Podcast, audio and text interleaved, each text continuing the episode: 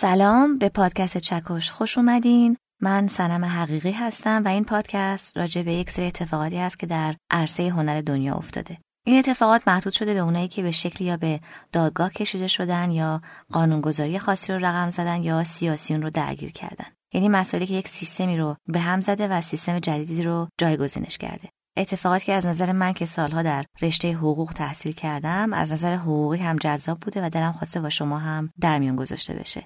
پادکست چکاش رو می‌تونید در پلتفرم صوتی شنوتو و اپلیکیشن شنوتو و یا از طریق جستجو در اپ های پادکست پیدا کنید.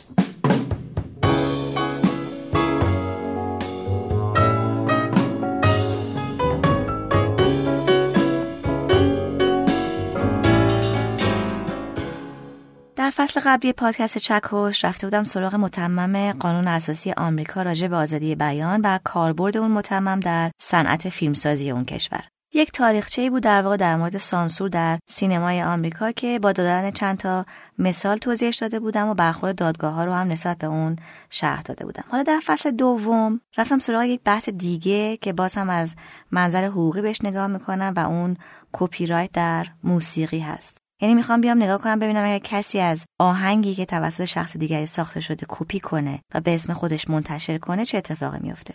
اگر من یک قطعه موسیقی بسازم و بعد یکی بیاد عین موسیقی من رو بسازه و اسم خودش رو بگذاره روش و من شکایت کنم این شکایت چه ابعادی به خودش می‌گیره و دادگاه چطوری رأی میدن؟ قبل از اینکه وارد این بحث بشم می‌خوام یه نکته رو خدمتون بگم. دو سه نفر از دوستان لطف کردن و برام پیغام فرستادن که من تلفظ اسامی افراد خارجی رو با اون نوع تلفظی که برای مردم ما عادی شده تلفظ نمی کنم و میبایست همون جوری تلفظ کنم که ما بهش عادت داریم. ما منظورم ما ایرانی هاست. کاری که من سعی کردم بکنم دقیقا برعکسه. چون حساسیت زیادی دارم روی اینکه اسامی رو اونطوری تلفظ کنم که طرف خودش اسم خودش اونطوری تلفظ می‌کنه و تازه همیشه هم موفق نبودم. این کار رو با یک حساسیت زیادی دارم انجام میدم. دلیلش هم اینه که فکر می‌کنم اگه به اشتباه اسمی تلفظ شده در فارسی و دیگه گسترش پیدا کرده لاقل باید بدونیم که درستش چیه. برای همین میرم اسامی رو در زبانهای خودشون گوش میدم و از آدمایی که اون زبون هم بلدن می‌پرسم. مثلا کارگردان اسپانیایی پدرو المودوبر رو میگیم پدرو آلمودووار که خب درست نیست. اینو میگم که بهتون اطمینان بدم که تلفظا رو تا اونجا که بتونم دارم صحیح میگم. من خودم وقتی داشتم فارغ التحصیل می‌شدم خارج از ایران رئیس دانشگاه که جلوی جمعیتی اسممو صدا کرد که برم مدرکمو بگیرم گفت سینم حشیشی. دیگه شما تصور کنید که من جهالی شدم. خیلی خوشایند نبود هرچند که خندهدار بود. اینه که من اسم رو سعی می‌کنم درست بگم. یکی از مثلا غلط های مصطلحی که ما میگیم اسم فیلسوف معروف اهل سلووانیه که ما بهش میگیم ژیژک که بند خدا اسمش هست ژیژک سلاووی ژیژک اگر یه روزی از این شخصی به نام ژیژک من نام بردم بدونین که اسم بند خدا دارم درست تلفظ می‌کنم.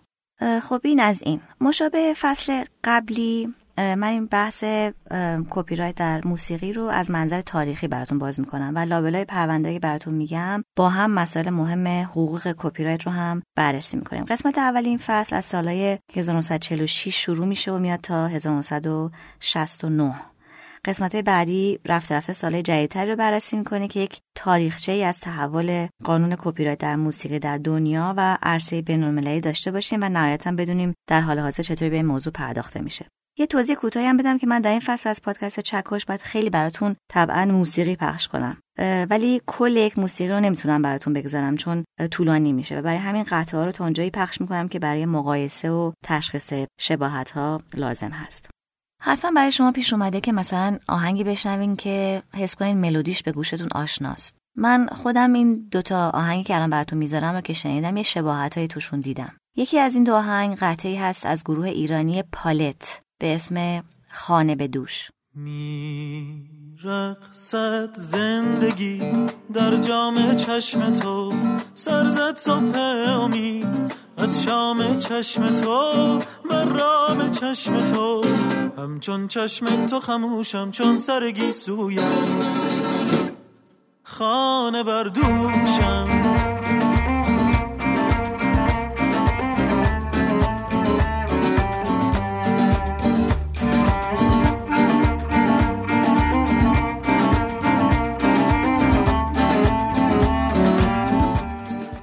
آهنگ دومی که شنیدم و به نظرم در لحظه مشابه آهنگ گروه پالت بود. آهنگی هست که سال 2009 در مسابقه موسیقی اروپا یا یوروویژن سانگ کانتست اجرا شده بود از کشور نروژ که نهایتا برنده این مسابقه هم شد. اسم خوانندش هم الکساندر رایبکه با هم گوش بدیم بهش.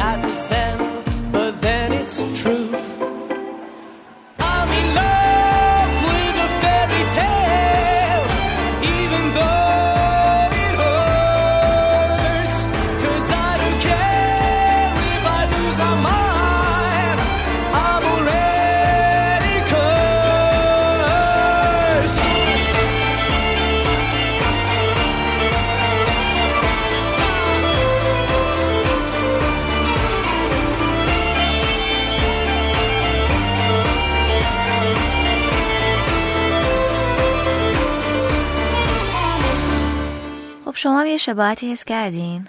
آهنگ خانه به دوش گروه پالت در آلبوم شهر من بخند اومده که سال 1393 بیرون اومده و اون آهنگ نروژی سالها قبل از اون و در سال 1388 بیرون آمده. حالا بعد این شباهت رو از نقطه نظر حقوق کپی رایت چطوری بررسی کرد؟ اون قسمت مشابه از کجا آمده؟ از یه آهنگ خیلی قدیمی محلی اروپایی آمده. یعنی هر دو از یه آهنگ فولکلور ال- الهام گرفتن. یا نه؟ این گروه نروژی اولین سازنده این ملودی بوده. و اگر اولین سازنده بوده کسانی که بعدا از این مل- ملودی استفاده کردن متخلف هستن یا نه؟ آیا گروه پالت اصلا اجازه گرفته از این گروه که این در واقع ملودی رو استفاده کرده یا خیر؟ حالا اینجا الان تصمیم گیری نمی کنیم. و شما فقط نمونه رو در ذهنتون داشته باشین تا یک مثال دیگه براتون بزنم. آقای بردیا دوستی که پادکست کرون رو دارن در اپیزود چهار اون پادکست به آهنگی ساخته محسا و مرجان وحدت اشاره می‌کنن و میگن که قسمتی از این آهنگ شبیه یه آهنگ دیگه است. اول به قطعه محسا و مرجان وحدت گوش بدیم.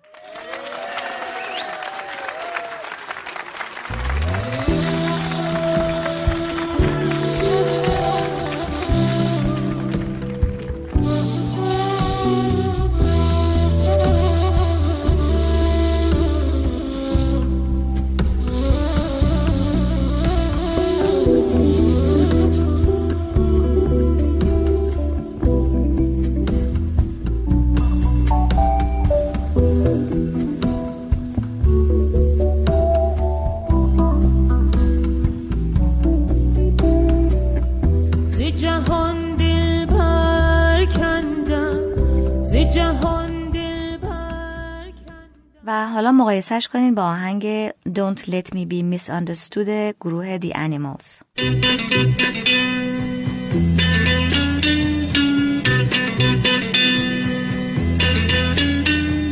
Baby, do you understand me now? Yes, sometimes I seem a little mad. Don't you know that no life can always be an angel? And when things go wrong, I seem a little mad. تشابه ملودی رو میشنوین؟ این آهنگ گروه دی انیمالز قبل از آهنگ محسا و مرجان وحدت ساخته شده. خب حالا شما اگه گروه دی انیمالز بودین یا همون خواننده نروژی بودین و می‌دیدین کارتون مورد استفاده مجدد قرار گرفته چیکار می‌کردین؟ خوشحال می‌شدین. مثلا می‌گفتین که به به انقدر کار من قشنگه که یکی کپی کرده از روش. نه. وقتی می‌دیدین اون طرف سیدی داده بیرون و کلی فروش کرده سهمی از اون فروش هم برای خودتون می‌خواستین. حالا سوال بعدی اینه که چقدر شبیه این دوتا به هم؟ هر آدم عادی که لزوما متخصص آهنگسازی نیست این شباهت رو درک می‌کنه؟ یا اگه مثلا همون ملودی باشه ولی ساز عوض شده باشه و ریتمش تندتر شده باشه مشکلی نیست؟ الان با وجود اینترنت و دسترسی آسون به قطعات ساخته شده این موضوع چطوری باید بررسی بشه؟ اینا بحثایی هستش که می‌خوام با هم مرور کنیم و سعیم اینه که از خودمون مدام قضاوت بخوایم و همینطور که مسائل حقوقی و تکنیکی بررسی میشه ببینیم نوع برخوردمون با کپی موسیقی چطوری عوض میشه.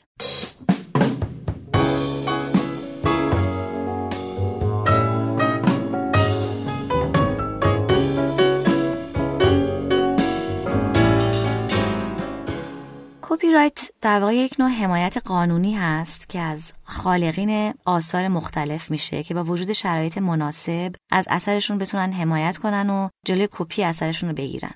با این حمایت در واقع در نظر بوده که به چند تا هدف برسن. یکیش این بوده که با اعمال قانون کپی رایت از هنرمندا و مخترعین و مثلا دانشمندا و اینا حمایت کنن که هر کسی که چیز جدیدی رو خلق می‌کنه این اختراعشون یا اثرشون به نام خودشون ثبت بشه. نه اینکه تمام زحمت رو بکشن و کس دیگه ای بیاد این اختراع یا اثرشون رو کپی کنه و به اسم خودش چاپ کنه. جدای از این اختراع یا مثلا خلق یک اثر می‌تونه منبع درآمد برای شخص باشه. یعنی درآمدزایی شخص هم مد نظر بوده که توسط قانون کپی رایت خدشه به اون هم وارد نشه و شخص دیگه نیاد با این کپی کردن برای خودش درآمد جور کنه. دلیل بعدی هم این بوده که مخترعین یا هنرمندان از ترس سرقت این آثار رو توی کشوی خونهشون نگه ندارن و بیارنشون بیرون و راحت باشن و در دسترس مردم قرار بدن و مردم با اختراعات و آثار و سرگرمی متنوع آشنا بشن. ممکنه بعضیتون راجع به اینکه مثلا در ایران قانون کپی رایت نداریم شنیده باشین چیزایی مثلا شنیده باشین که قانون بین‌المللی کپی رایت یا کنوانسیون‌های بین‌المللی مختلف کپی رایت وجود داره و مثلا ایران عضو این معاهده‌های بین‌المللی هست یا نیست. اینا به گوشمون خورده. و یک نتیجه کلی که می‌تونیم بگیریم در ابتدا اینه که هم قانون کشوری داریم که یعنی قانون فلان کشور چطوری با مقوله کپی رایت برخورد می‌کنه و همین که کشور با کشور قانونش خیلی فرق داره. بعد هم که معادله های بین المللی زیادی هم وجود دارن. که بعضی کشورها اومدن بین خودشون یک اصول مشترکی رو تنظیم کردن و یک بسته حمایتی مشترکی درست کردن که بیان یک رویه متحد شکلی رو بین خودشون دنبال کنن. حالا نمی‌خوام وارد جزئیات این معاهده بشم و تفاوتاشون رو براتون اسم ببرم چون هم بخیر هستن و خیلی هم آکادمیک میشن و واقعا هم پیچیدن. ولی مثال کوچیک براتون می‌زنم که ببینیم پیشیدگی که میگیم دقیقا چطوریه.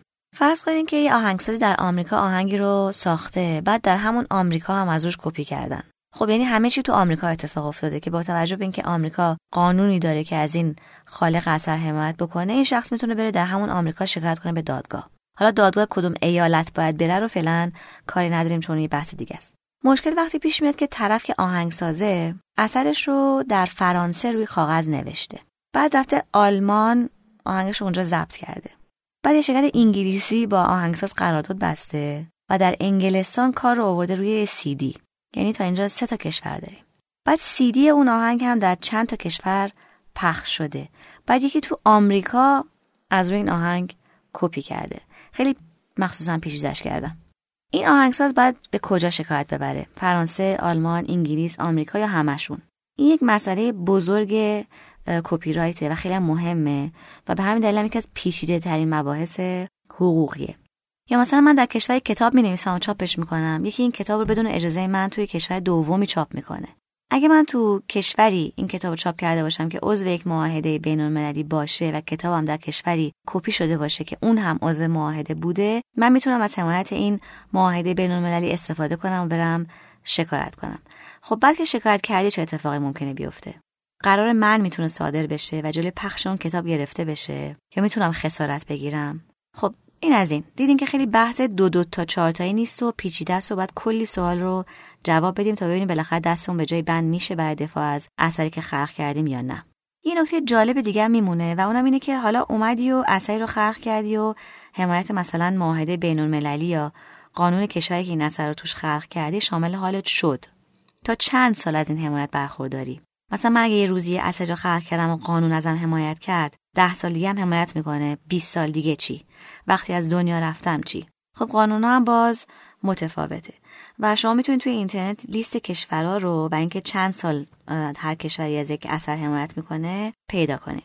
محض اطلاعتون هر وقت این دوره حمایت تموم میشه در واقع اون اثر میشه جزو املاک عمومی یا به اصطلاح public domain و همین چند وقت پیش تو اخبارم اتفاقا اعلام کرده بودن که سال 2019 یعنی امسال سالی هست که کلی اثر مهم ادبی وارد این عرصه عمومی میشن و دیگه کپی رایتی روشون نیست. شما دلت بخواد می‌تونی بری کتاب و چاپ کنی و بفروشی و منتفع بشی. مثلا کتاب پیغمبر خلیل جبران یکی از اونها عنوان شده بود. این موضوع کپی رایت همینطور داره با پیشرفت تکنولوژی و بیشتر بیشتر در دسترس بودن هر اثر خلق شده در خارج از مرزها مدام تغییر پیدا می‌کنه و قانونهایی با چفت و بست محکمتر تنظیم میشه. و همینطور که کیس ها و پروندهای مختلف مطرح میشه این پیچیدگی ها قراره که کمتر و کمتر بشه و مسائل شفاف و شفافتر. یعنی کلا یک حوزه جذاب و پویای حقوقی و مدام در حال تغییر.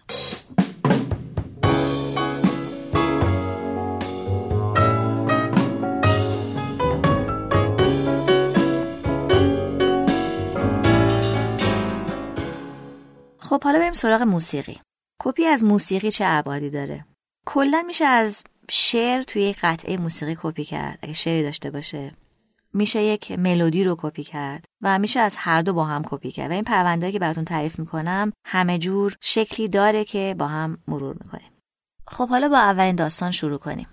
در سال 1891 پسری در ایالت ایندیانای آمریکا در یک خانواده متمولی به دنیا اومد. تو 6 سالگی شروع کرد با آموختن ساز ویولون در 8 سالگی پیانو و در 10 سالگی اولین اپراش رو نوشت. بعد وارد دانشگاه ییل شد برای خوندن ادبیات انگلیسی و موسیقی و چون نزدیک نیویورک زندگی می‌کرد اسرا می‌رفت با قطار نیویورک و از تمام اتفاقات فرهنگی هنری که توی اون شهر بود بهره می برد و صبح زود روز بعد با قطار برمیگشت دانشگاه. و از همونجا خیلی بیشتر تشویق شده بود که حتما حرفش با موسیقی ارتباط داشته باشه. ولی بعد به خاطر پافشاری پدربزرگش رفت دانشگاه هاروارد وارد دانشگاه حقوق شد و بعد از مدتی که فهمید علاقه به این رشته نداره رفت علیرغم میل پدربزرگش توی دانشکده موسیقی دانشگاه هاروارد ثبت نام کرد و این موضوع رو هم سعی کرد سالها از پدربزرگش پنهان نگه داره. بعد از پایان تحصیلاتش که مصادف شده بود با جنگ جهانی اول رفت به پاریس. داستانهایی هست که میگن براش پیانوی قابل حمل ساخته بودن که از این سربازخونه می‌رفته اون یکی و سربازای جنگی رو سرگرم می‌کرد و داستانهای دیگه. در سال نهایتا یک آپارتمان در پاریس می‌گیره و مرتب مهمونای بزرگی می‌گرفت و با گروه های مهم فرنگی هنری پاریس اون زمانم معاشرت می‌کرده. در سال 1928 یک موسیقی برای یه تئاتر موزیکال توی برودوی نیویورک می‌سازه به اسم پاریس که دوباره خودش رو بعد از سالها دوری از آمریکا مطرح می‌کنه و اسمش میاد سر زبون ها چند سال بعدش هم نمایشی به اسم Gay Divorce رو می‌بره رو صحنه و آهنگ معروفی هم برای این نمایش موزیکال می‌سازه که الان براتون می‌ذارم.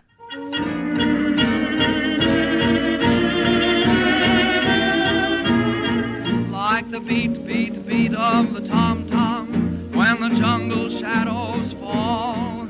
Like the tick-tick-tock of the stately clock As it stands against the wall like the drip, drip, drip of the raindrops when the summer shower is through. So a voice within me keeps repeating, You, you, you, night and day. You are the one, only you beneath the moon and under the sun. Whether near to me or far. It's no matter, darling, where you are, I think of you. خب این اولین نمونه کار این آقا بعد از موفقیتش در عرصه تئاتر موزیکال اومدن این آقا رو بردن به هالیوود برای آهنگسازی در فیلم فیلمی در سال 1936 ساخته شد به اسم Born to Dance که این آقا یه آهنگ معروفی رو برای اون فیلم ساخت به اسم I've Got You Under My Skin.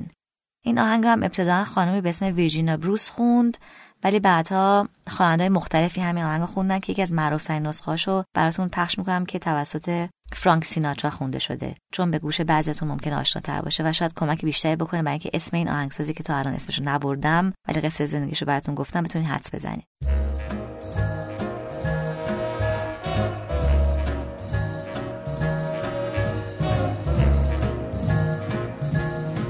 I've got you under my skin. I've got you deep in the heart of me. So deep in my heart that you're really a part of me. I've got you under my skin. I tried so not to give in. I've said to myself, this affair, it never will go so well.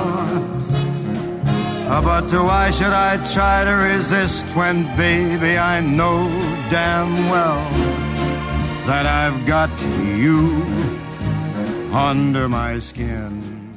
این آقای آهنگساز که دیگه خیلی خیلی معروف شده بوده اه، توی 46 سالگیش مشغول از سواری بوده که می‌خوره زمین و اسب میفته روش و پاهاش طوری له میشن که می‌گفتن باید هر دو تا پاش قطع بشه که البته اون موقع اجازه نداد این کارو بکنن و نهایتا در 67 سالگی چون دیگه خون تو پاهاش جریان نداشت یکی از پاهاشو قطع کردن و هرچند که دوستاش می‌گفتن از درد مزمن پا رها شده بوده ولی به کلی افسرده شد و دیگه تا آخر عمرش هم یه دونه آهنگم ننوشت و نهایتا در سن 73 سالگی از دنیا رفت. یعنی در واقع آهنگسازیش از 45 سالگیش جدی شد تا 67 سالگیش. خب دو تا آهنگ پخش کردم براتون از این شخص و داستان زندگیش رو هم مختصرا براتون گفتم. و این آقا کسی نیست جز کول پورتر. خواننده های مختلفی در طول تاریخ موسیقی آهنگای این شخص رو خوندن. از الا فیتزجرالد گرفته تا فرانک سیناترا. و سال 2004 هم فیلم سینمایی راجع به زندگیش ساختن به اسم دی لاولی که کوین کلاین نقشش رو بازی کرد. خب حالا بعد از قصه زندگی کول پورتر بریم سراغ بحث کپی رایت. این آقای کول پورتر معروف در مقطعی در زندگیش کشونده شدش به دادگاه برای تخلف در کپی رایت. یه آقای آهنگسازی بوده به اسم آیرا آرنستاین که در تاریخ حقوق کپی رایت موسیقی آنقدر که مدام در حال کشوندن آهنگسازهای مختلف به دادگاه بوده بهش اسم خاصی داده بودن و ملقب شده بوده به شاکی دائمی. این آقا ادعا می‌کرد همه از رو آهنگاش کپی کردن و حتی یک حقوقدان نسبتا معروف آمریکایی و متخصص قوانین کپی رایت یک کتاب اصلا در مورد این شخص به خصوص و ادعاهاش نوشته. که این شب و روز آهنگسازا رو به جرم کپی از کاراش میبرده دادگاه. خب حالا در سال 1946 این آقای شاکی دائمی میاد میگه که کول پورتر چند تا از آهنگاش رو دزدیده. یعنی انگ دزدی می‌زنه به یکی از مطرح ترین و مشهورترین آهنگسازان اون موقع. حالا داستان از این قراره که کول پورتر یه آهنگ ساخته بوده به اسم Don't Fence Me In که این آقای شاکی دائمی گفته بوده که کپی کار خودشه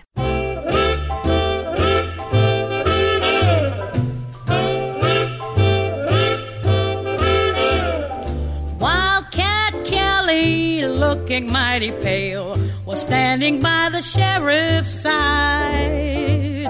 And when sheriff said, I'm sending you to jail, Wildcat raised his head and cried, Oh, give me land, lots of land under starry skies above. Don't fence me in. Let me ride through the wide open country that I love. Don't fence me in. این آهنگی براتون گذاشتم یکی از معروف ترین قطعه های ساخته شده توسط کول پورتره خب حالا رفتن دادگاه. دادگاه اومد به این دوتا آهنگ گوش داد که میگم آهنگ دوم براتون می‌ذارم. همینجا در ابتدا بهتون بگم که این پرونده یکی از مهمترین پرونده های کپی رایت موسیقی شناخته شد و دلیلش هم اینه که اصل و بنای بررسی دزدی در دنیای موسیقی در همین سال توی آمریکا به خاطر این پرونده شکل گرفت. آهنگ کول پورتر رو که شنیدین. حالا من فقط تم اصلی آهنگ آرنستاین رو دارم به اسم A Modern Messiah که یعنی اصل آهنگ رو پیدا نکردم. یاد نمی‌دونم اصلا موجود هست یا نه. حتما موجود هست ولی من هرچی گشتم پیدا نکردم. ولی تم اصلی این آهنگ آقای آرنستاین مد نظر دادگاه بوده و اینو پخش کنم برای کار ما خوبه و کارمون رو راه میندازه.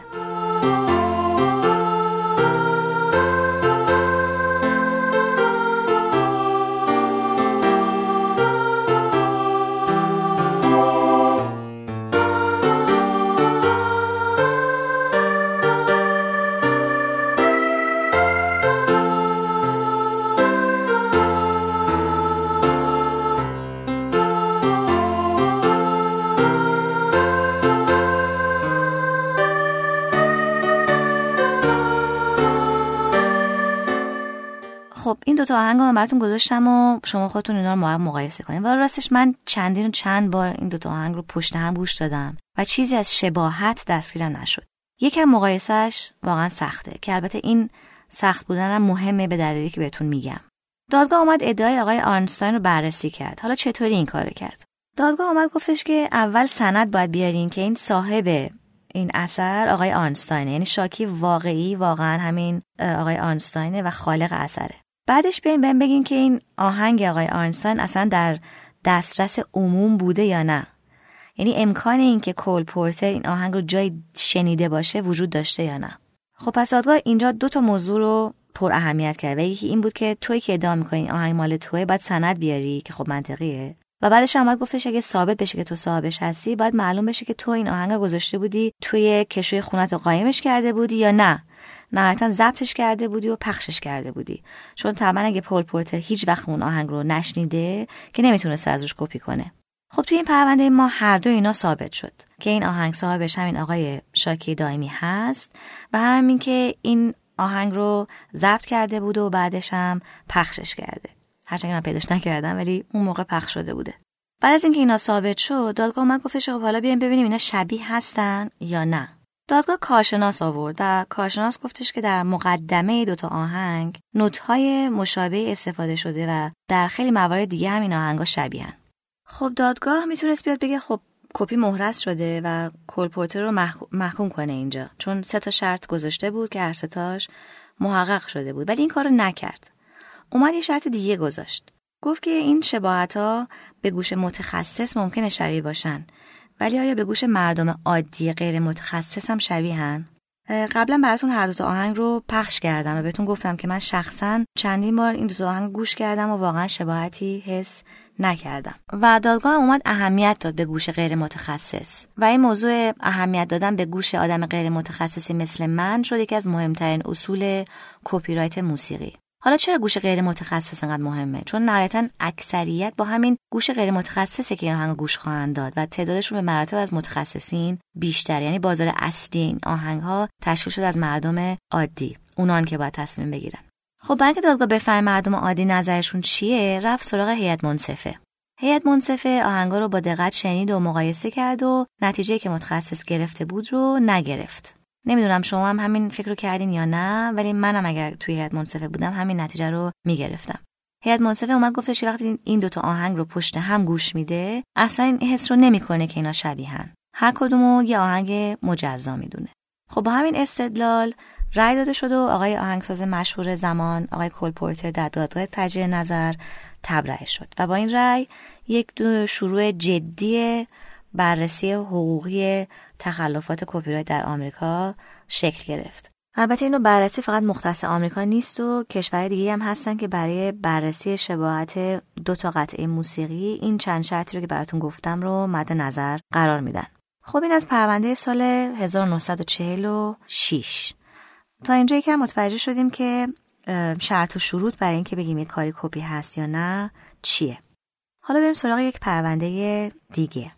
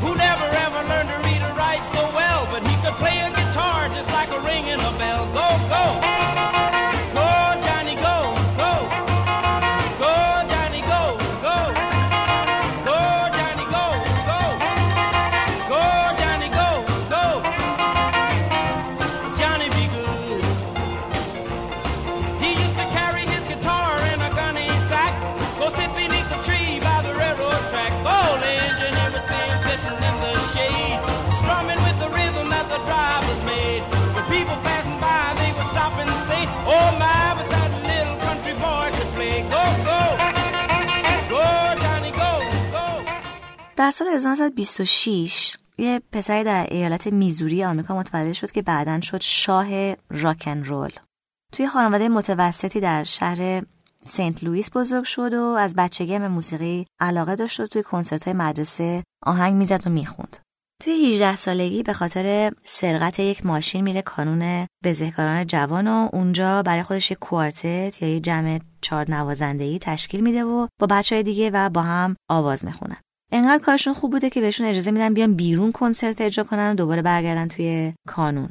تا 21 سالگی اونجا میمونه و بعد میاد بیرون و چند سال بعد میره وارد گروه محلی میشه که آهنگ میساختن و توی بارا و رستوران ها اجرا می‌کردن. بعد میره شیکاگو پیش یک آهنگساز و خواننده قدر به اسم مادی واترز که خدای موسیقی بلوز نامیده می شده و اون بهش راهنمایی می‌کنه که بره فلان استودیو و استعدادش رو به اونا نشون بده که این کار رو هم می‌کنه و نهایتا آهنگی تو این استودیو ضبط می‌کنه که میره میشه شماره یک لیست بهترین های اون سال و دیگه معروف میشه. خب یه آهنگ ازش شنیدین و یه مختصری هم از زندگیش براتون گفتم. این آهنگساز و خواننده معروف راکن رول اسمش هست چاک بری.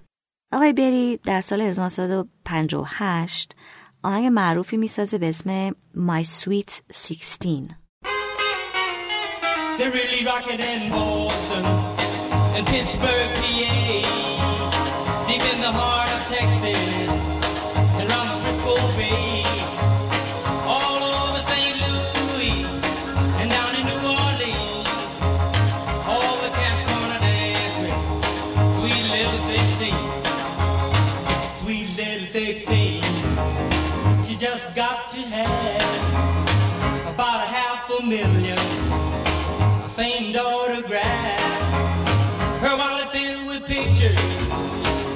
Them one by one. become so excited. Watch her look at her run, boy.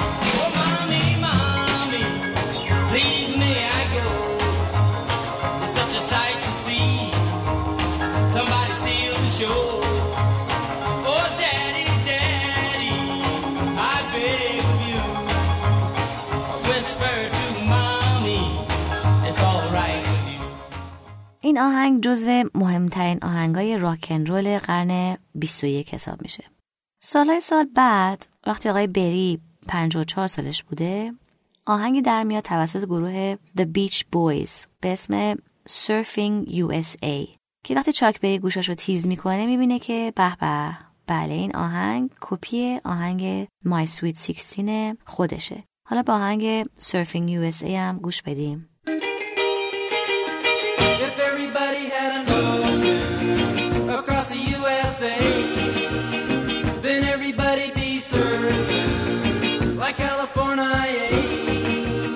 You'd see them wearing their baggies, Warachi sandals too, a bushy, bushy blonde hairdo, surfing USA.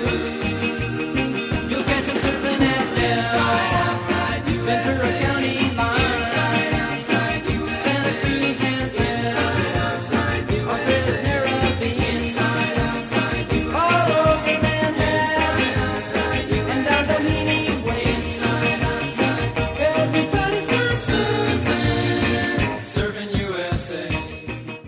شبیه دیگه. قبول دارین حتما. حالا این اتفاق هم میفته که خواننده مثل چاک بری نخواد بره دادگاه. چاک بری همین کارو کرد و به گروه The Beach Boys گفتش که اگه رفتارتون از این بعد درست باشه نمیبرمتون دادگاه ازتون خسارت نمی‌گیرم و گفت که از این به بعد توی تمام کاستا و صفحه هاتون باید یه جمله اضافه کنید که این آهنگ رو از روی آهنگ من برداشتین و اسمی از من باید برده بشه. و گروه The Beach Boys هم خوشحال و خندان شدن و مسئله با سازش هر دو طرف خاتمه پیدا کرد. خب حالا شما خودتون که این دوتا آهنگ رو شنیدین حتما متوجه شباهت آشکارشون شدین و با اون نحوه بررسی دادگاه هم که بهتون گفته بودم. اگه می‌رفتن دادگاه حتما قبول دارین که چاکبری برنده می‌شد و گروه مقابلم باید کلی جریمه می‌داد. ولی دیگه این اتفاقا نیفتاد و حالا با نوشتن یه جمله روی سیدیا و صفحه ها مسئله حل شد. They're really rocking in Boston and Pittsburgh, PA,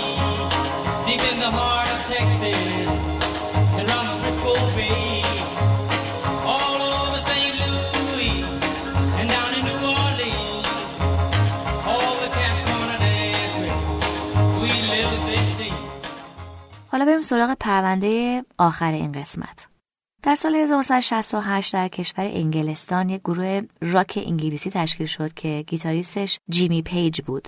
خوانندش هم رابرت پلانت، نوازنده بیس و کیبوردش جان پول جونز و درامرش هم جان بانم.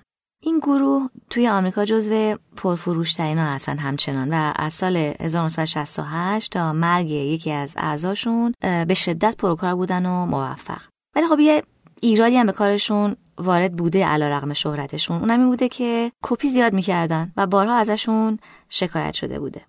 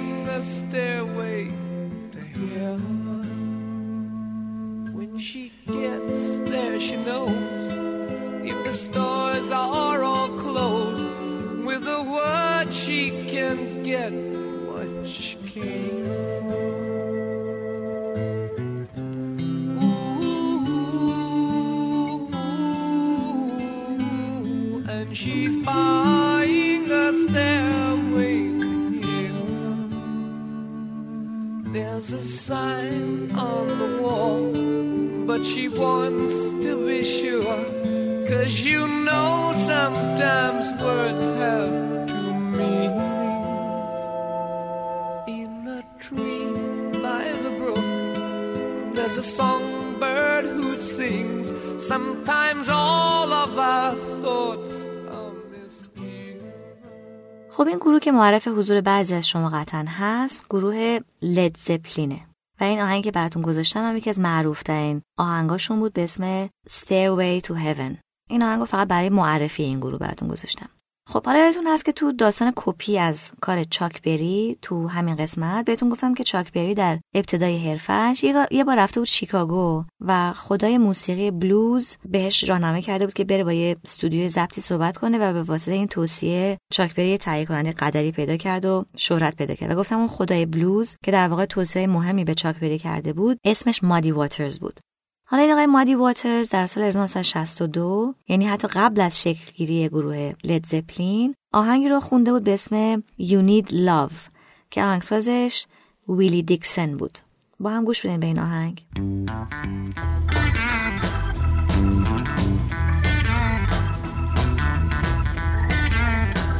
You got yarning, and I got bunny. Baby, you look so sweet and cunning.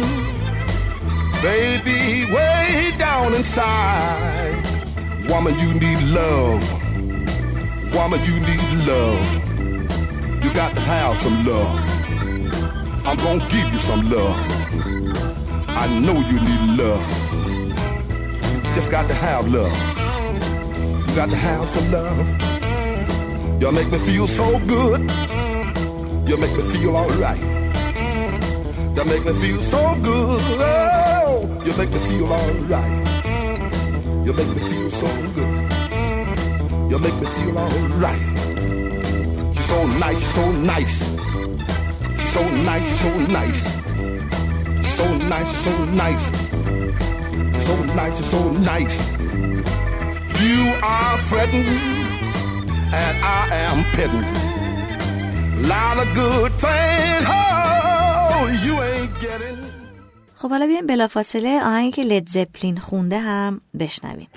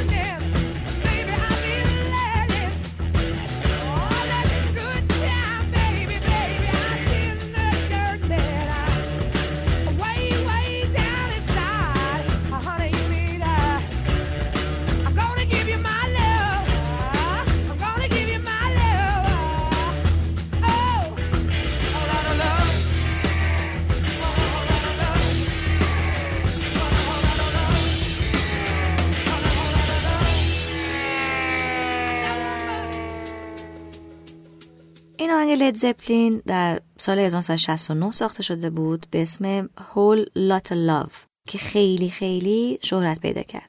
خب حالا راجع به شباهت این دوتا آهنگ لابد خودتون یه نظرهایی دارین. حالا ببینیم چی شد. آهنگساز آهنگی که مادی واترز خونده بود که براتون پخش کردم اومد مدعی شد که این آهنگ لید زپلین کپی کار خودشه و در سال 1972 رفت به دادگاه و شکایت کرد از این گروه گروه لید زپلین که خب خیلی پرفروش بودن و اگه توی این پرونده میباختن کلی باید خسارت می‌دادن اومدن گفتن که در واقع با آگاهی این کپی رو انجام دادن و قصد نداشتن اصلا وانمود کنن این آهنگ رو خودشون خلق کردن. و اصرار کردن به شاکی که از خر شیطون بیاد پایین و به سازش برسن و همون کاری رو قول دادن بکنن که اون پر در اون پرونده قبلی انجام شد. که روی توضیحات مربوط به این آهنگ در هر کجا که باشه روی سیدی روی صفحه روی هر چیزی اسم ویلی دیکسن هم به عنوان مشترک بیاد. این آهنگساز قبول کرد و پرونده تموم شد. ولی با مزه اینجاست که لید زپلین اصلا کلا پرونده کپی زیاد داره و تحقیقی کردم دیدم یکی دو تا آهنگم نیستن. یعنی ملودی زیادی رو از آهنگای دیگه برداشته و ازشون استفاده کرده. مثلا آهنگ Bring It On Home لید زپلین رو گوش بدیم.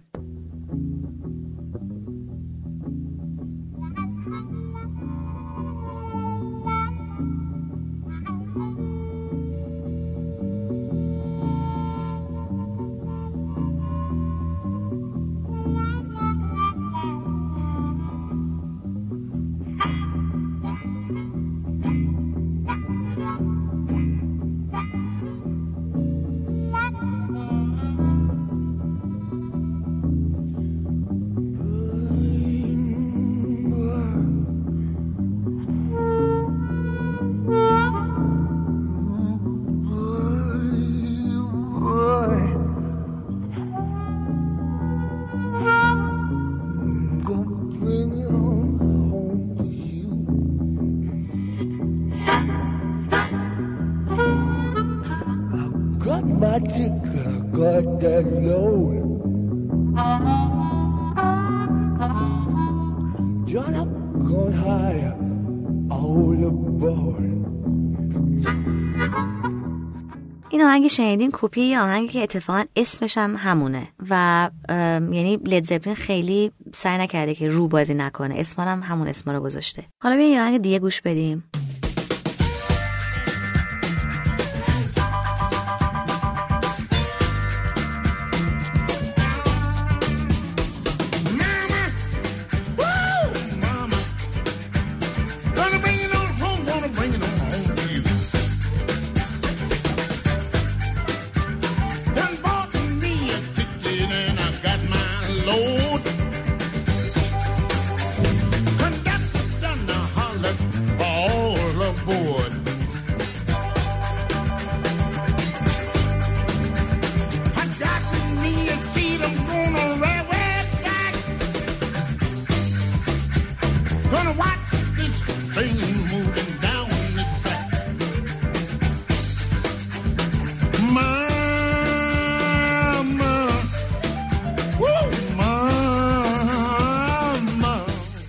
آهنگ شنیدین هم مال ویلی دیکسن بیچاره است. لید زپلین کلا خیلی علاقه داشته به این آهنگساز احتمالا. این بارم شکایت شد و اومدن گفتن که قصدمون کپی نبوده و با شکایت این آقا قبول کردن اسمش رو دوباره مجددا بنویسن روی تمام صفحه ها. حالا چون نمی‌دونم منتظر می‌شدن که ازشون شکایت بشه بعد اسما رو قول می‌دادن که بنویسن. حالا در صورت این رویه کارشون بوده. خب این از این. تا اینجا من براتون یک پرونده خیلی مهم کپی رایت رو اول شرح دادم. همون پرونده آقای کول پورتر که پایه‌گذار بحث کپی رایت موسیقی بود. ولی تا اینجا من تمام مسائلی که توی یک پرونده بررسی میشه رو عمداً یک جا براتون نگفتم. و گذاشتم جزئیات پرونده های این مدلی رو توی پرونده های دیگه قدم به قدم براتون باز کنم. خب تا اینجا دیدیم چطوری دادگاه شباهت بین دو تا آهنگ رو بررسی می‌کنه و چه سوالایی می‌کنه و چه جوابهایی رو انتظار داره. و یکی از اصول مهمی که پیدا شده بود این بود که دادگاه در اون سالها خیلی اهمیت داد به گوش مردم عادی و این بررسی رو از حالت خیلی تخصصی و کارشناسی در آورد و سه تا مثال دیگه هم براتون زدم که به اونجا نرسید که بررسی کارشناسی بشه تو دادگاه و کپی کننده که در هر موردش هم موسیقیدانان خیلی مطرح زمان خودشون بودن سریع قبول کرده بودن که کپی کردن. و مسئله فیصله پیدا کرده بود. و این سازش هم اتفاقا خیلی در پرونده های کپی رایت پیش میاد که طرفین نمی‌خوان همکارشون رو رسوای عالم بکنن و جریمه سنگین ازشون بگیرن. و با یه مبلغی بدون حاشیه زیاد بین خودشون مسئله رو حل و فصل می‌کنن. ولی خب همیشه هم اینطوری نیست و من در قسمت های بعدی این فصل چند تا پرونده به شدت پر سر و صدا رو براتون شرح میدم. قبل از پایان این قسمت توضیح دیگه هم بدم که من دارم سعی می‌کنم نظرات متخصصین کپی در ایران رو هم بگیرم و ازشون بخوام که بیان و برای ما کلیات مسائل کپی رایت در موسیقی ایران رو توضیح بدن. برای همین بد نیست که شما اگر آهنگ خاصی مد نظرتون هست برام بگین از طریق ایمیل یا توییتر که من برای قسمت های بعدی بررسیشون کنم و یک این فصل دوم رو از حالت داستان در بیاریم و ببریم به سمت یک مکالمه بین همه. خب قسمت اول این فصل از پادکست چکش اینجا به پایان می‌رسه. شما قسمت های مختلف پادکست چکش رو می‌تونید در پلتفرم صوتی شنوتو و اپلیکیشن شنوتو و یا از طریق جستجو در اپای پادکست پیدا کنید. خدا حافظ تا قسمت بعدی.